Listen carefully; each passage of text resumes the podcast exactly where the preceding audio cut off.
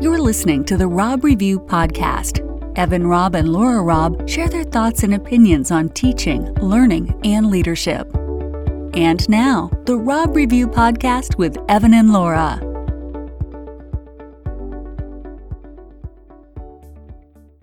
This is Evan Robb, and I am joined today with Laura Robb. This is the Robb Review Podcast. Welcome, Laura. Oh, I'm happy to be here. This is one of my favorite topics.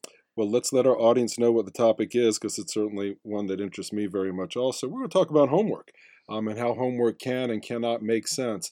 But to begin with, whenever we do a podcast, you always ask me to tell a story about my fabulous experiences when I was in school, and I'm being very facetious about that. So I can remember when I was in seventh grade, part of our homework assignment was to write a journal every night. And the journal was not based off of anything other than length. So the first assignment was a half a page journal, but the teacher would proclaim that the big assignment is coming and that's the one that's going to really test you and it's about two months away. And you know i'd sit there and think wow what is that assignment going to be? And that was the three page journal.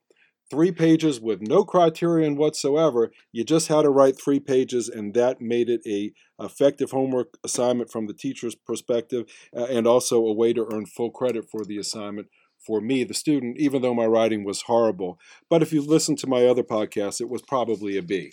Um, so, Laura, let's talk a little bit about homework and uh, want to hear some of your perspectives on it, and uh, I'll certainly share some of mine.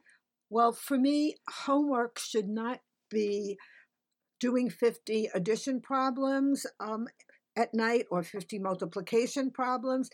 And it definitely should not be copying definitions out of a book into the student's notebook, that's plagiarism. That shows no learning. It doesn't even show that the student understands that information enough to put it in his or her own own words. Okay, you're you're laying out some really big ones here. Let me unpack that a little bit. Let's talk about those math problems first. So 50 problems doesn't make sense to me either. I think that's all along the mindset that if there are if there is an assignment for math problems, it should be used to practice the skills that were practiced and learned in the class.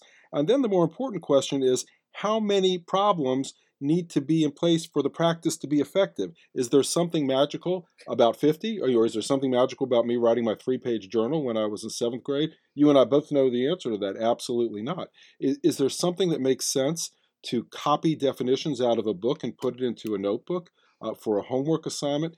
How does that well, I guess what I would say, if that is repeating the practice that was learned in the classroom, then I think there's a bigger issue than the homework assignment. Absolutely, Evan.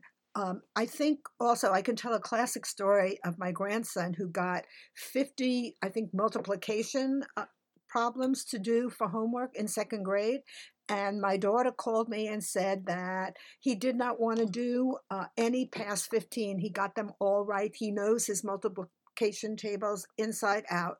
And so I came down and I said to him, you know, I think you're right, but you if you go in and you don't finish your homework there probably will be repercussions. So you have a choice. You can take a stand very nicely and speak to the teacher and explain why you only did 15 but most likely you'll lose your recess. And you know what evan? He did lose his recess but he felt good that he was able to explain why he only did 15. Well, that's very interesting and, and a little sad that you have to acquiesce to um, oddly compliant assignments from an educator.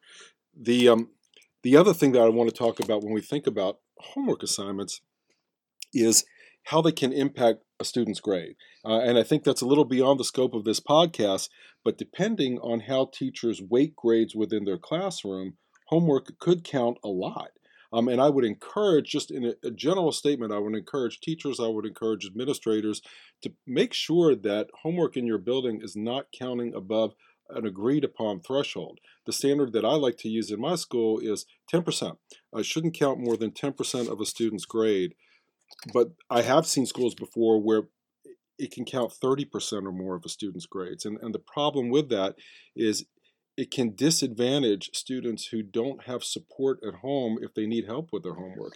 Because if homework is not practiced, And, and even if it is practice, that is predicated that the student learned the material in the classroom and they were ready to do practice. But if that student doesn't have support at home, they are disadvantaged to be able to do their homework.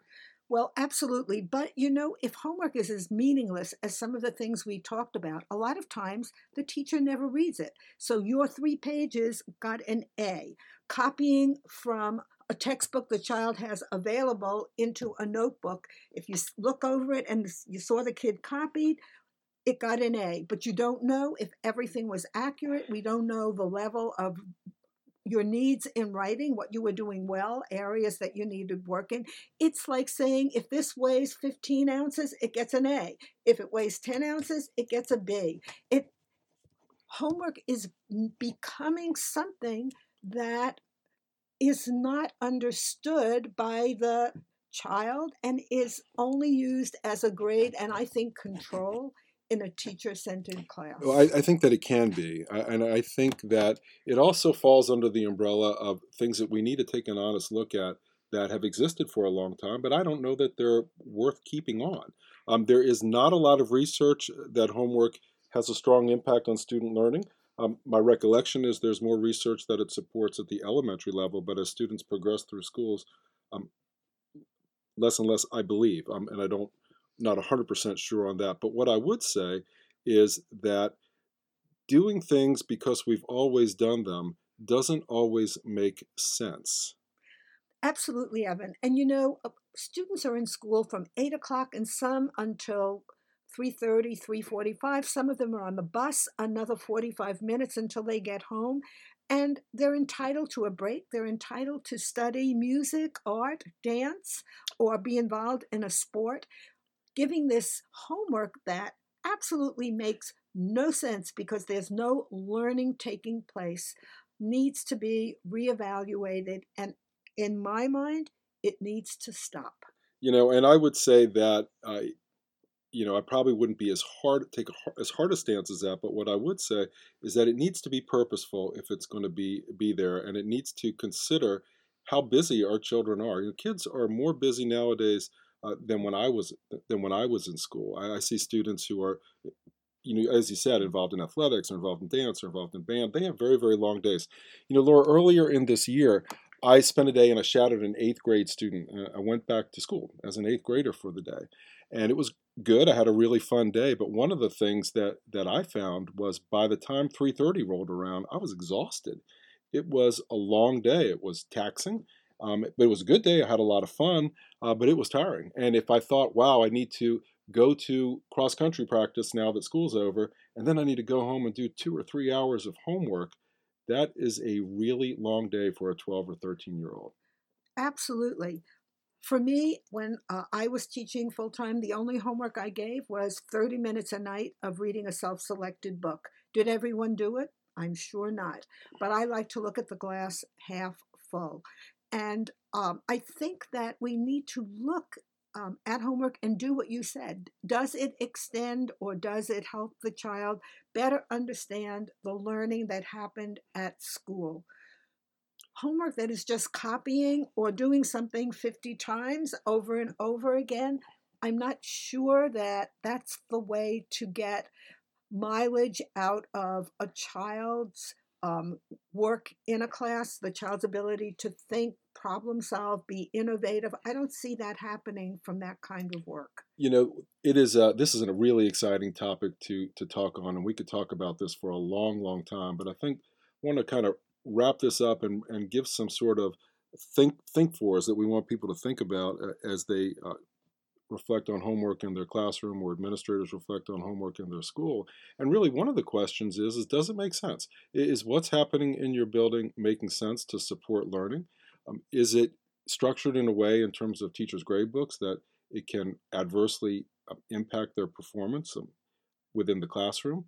Um, and, and then bigger questions, you know, which is if a student doesn't do their homework, can they make it up? Or do they have to make it up for 50% credit? And does that really make sense? Because uh, as far as I know, every test that I can take as an adult, um, I can redo, and I can redo it for full credit. You know, if I fail a driver's test, I can go back and redo it. They don't average my scores, so I, I have a little, I have a hard time with the um, uh, uh almost sanctimonious belief that uh, it can't be redone or it can't be redone for credit. Yes, I see a lot of that in, in schools where I'm coaching, uh, and and it's it, it's because that's what, what happened to those teachers when they were in school. A question I like teachers to ask themselves is, uh, this homework, would I want to sit down for 30 minutes and do it? And if the answer is no, I think you should reevaluate it.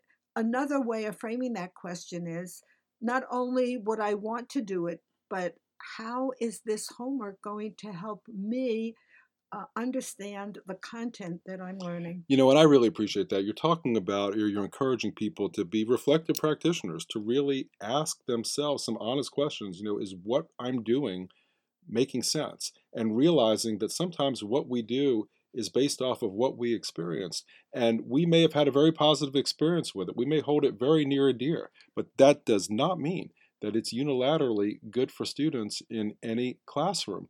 And you know, you, what you just said reminds me of something that you you said in an earlier podcast, but you remind me about it all the time. Um, when I have questions or discussions with you about reading logs and how do you hold students accountable for independent reading. And one of the things that you've always reminded me is uh, when was the last time I read a book that I enjoyed and every chapter I wrote a one or two paragraph summary of the chapter after I read the chapter. I never do that.